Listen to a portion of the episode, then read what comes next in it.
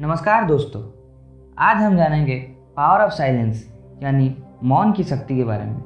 Great minds विचारों पर चर्चा करते हैं एवरेज माइंड्स घटनाओं पर चर्चा करते हैं स्मॉल माइंड्स लोगों की चर्चा करते हैं। यह मेरे पसंदीदा कोर्स में से एक है। ऐसा लगता है कि हम एक ऐसी दुनिया में रह रहे हैं, जहाँ हर कोई बात करना चाहता है और कोई नहीं सुन रहा है। हम सभी सलाह देने के लिए बहुत जल्दी में हैं, लेकिन हम किसी से सलाह लेना नहीं चाहते हैं। आजकल मैं जहाँ भी देखता हूँ, लोग किसी न किसी टॉपिक पर बात करते हुए नज़र आते हैं। तो ये सभी महान दिमाग कहाँ हैं? क्या वे चुपके से साइंस लैब आर्ट स्टूडियो और लाइब्रेरीज में छिपे हुए हैं? मेरा मानना है कि हम सभी में महान बनने की क्षमता है, लेकिन हमारे पास जो मासूमियत और क्रिएटिविटी है, वह बच्चों के रूप में बाहर आ जाता है। हम इसे बाहरी दुनिया में सरेंडर कर देते हैं। इस प्रक्रिया में अपने आप को खो देते हैं। लकीली साइलेंस उस महानता को फिर से प्राप्त करने में मदद कर सकता है। आपने सुना ही होगा कि औसत व्यक्ति के मन में प्रतिदिन 12,000 से 80,000 विचार आते हैं। क्या आप जानते हैं कि उनमें से लगभग अंठानवे प्रतिशत ठीक उसी तरह के हैं जैसे पहले वाले दिन थे? और यह भी कहा जाता है कि 80 प्रतिशत थाट्स नेगेटिव होते हैं। शायद आपने भी कभी ना कभी महसूस किया होगा। बहुत सारे लोग सिर्फ़ बोलने के लिए बोलते हैं। प्लेटो कहते हैं कि समझदार पुरुष तब बोलते हैं जब उनके पास कुछ कहने के लिए होता है और मूर्ख बोलते हैं क्योंकि उन्हें कुछ कहना होता है। हमारे दिमाग में बहुत से विचार हमेशा आते रहते हैं। इसे रोकने का सबसे आसान तरीका है ध्यान यानी मेडिटेशन एक बार जब मन की चंचलता कम हो जाती है तो लगातार बोलने की हमारी मजबूरी इसके साथ कम हो जाएगी।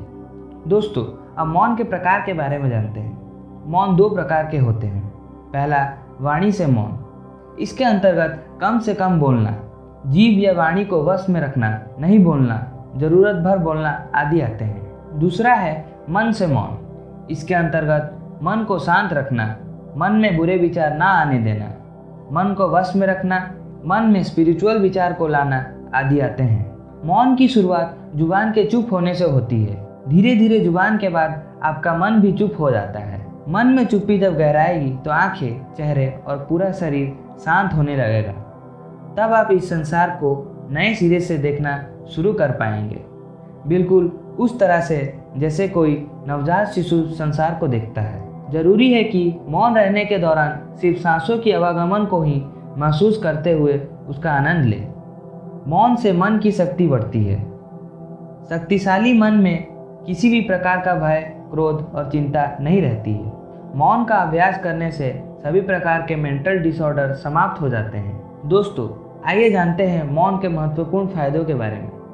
कम बोलने का मेरा मतलब यह नहीं है कि कम सोचना, लेकिन कम बोलने से हमारे अंदर बेहतर क्वालिटी के विचार पैदा होते हैं। मेरा मानना है कि बुद्धिमान लोग कम बोलते हैं, लेकिन कम बोलना आपको अधिक बुद्धिमान बना सकता है। जितना कम आप सुनेंगे, उतना ही कम आप बोलेंगे। एक बार जब आप अपने मन और अपने मुँह को कम बोलने को सिखाते हैं तो आपके पास जो जानकारी और ज्ञान है, वह काफ़ी हद तक बढ़ जाएगा। स्वाभाविक रूप से आपका आउटपुट घट जाएगा और आपका इनपुट बढ़ जाएगा। चलिए इसको समझने के लिए डनिंग क्रूगर इफ़ेक्ट को समझते हैं। Dunning Kruger effect cognitive bias का एक प्रकार है, जिसमें लोगों को लगने लगता है कि वो अपनी क्षमता से कहीं ज़्यादा समर्थ और स्मार्ट है। ऐसे लोगों में सेल्फ अवेयरनेस बहुत ही कम होती है और उनकी कॉग्निटिव एबिलिटी भी कम होती है, जिसके कारण वो अपनी असल क्षमताओं का अंदाज नहीं लगा पाते। इस इफ़ेक्ट का नाम दो सोशल साइकोलॉजिस्ट डेविड कनिंग और जस्टिन क्रूगर के नाम पर डनिंग क्रूगर इफ़ेक्ट रखा गया है।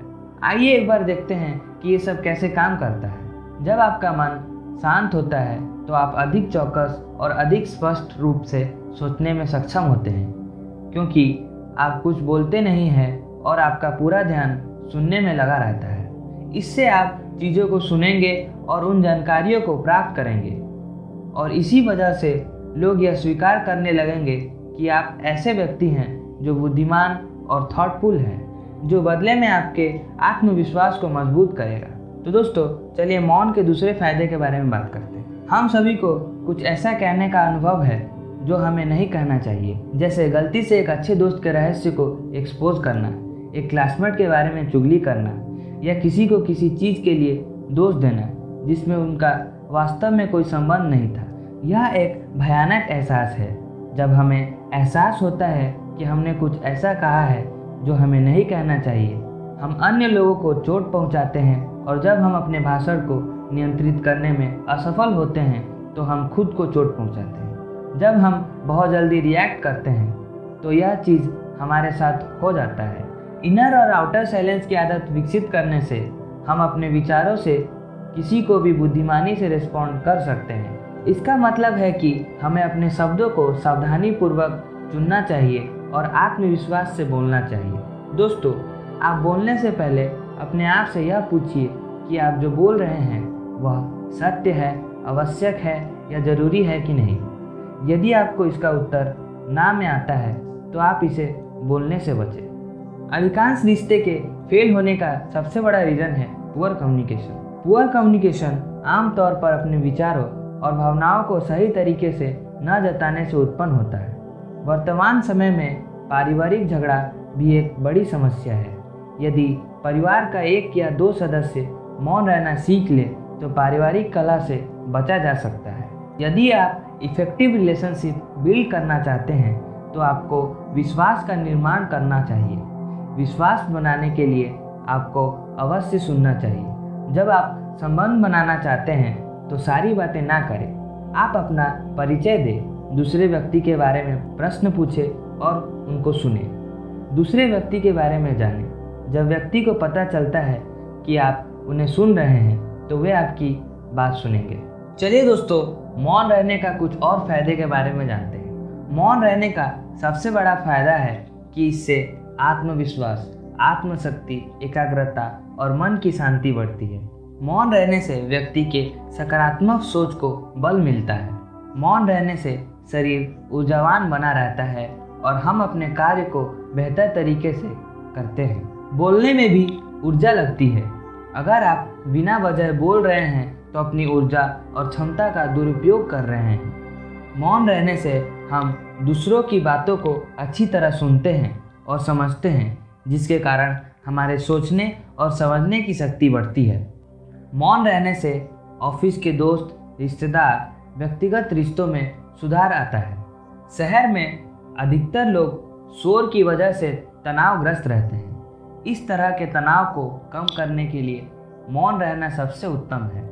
कुछ देर शांत होकर बैठने से ब्रेन सेल्स दोबारा जनरेट हो जाते हैं। मतलब ब्रेन सेल्स फिर से पूर्ण जीवित हो जाते हैं, जो एकाग्रता बढ़ाने में कारगर होते हैं। जब आप हर मौसम में मौन धारण करना शुरू कर देंगे तो आप जान पाएँगे कि बसंत में चलने वाली हवा और सर्दियों में चलने वाली हवा की आवाज़ भी अलग अलग होती है। मौन हमें प्रकृति के करीब लाता है। मौन होकर बाहर टहले। आप पाएँगे कि प्रकृति के पास आपको देने के लिए काफ़ी कुछ है।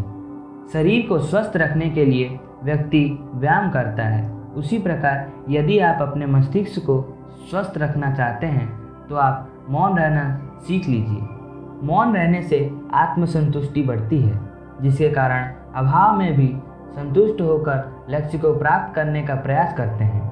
इससे लक्ष्य आसानी से प्राप्त होता है। शांत होना आपको एक अच्छा श्रोता और एक बेहतर समीक्षक बनाता है। इससे आप पूरे तर्क और वितर्कों को जानने के बाद सही फैसला लेने में कारगर होते हैं। कई शोधकर्ताओं ने ब्लड प्रेशर और मस्तिष्क के रक्त प्रभाव को आधार बनाते हुए शांत रहने का सुझाव दिया है। तो देर किस बात की है?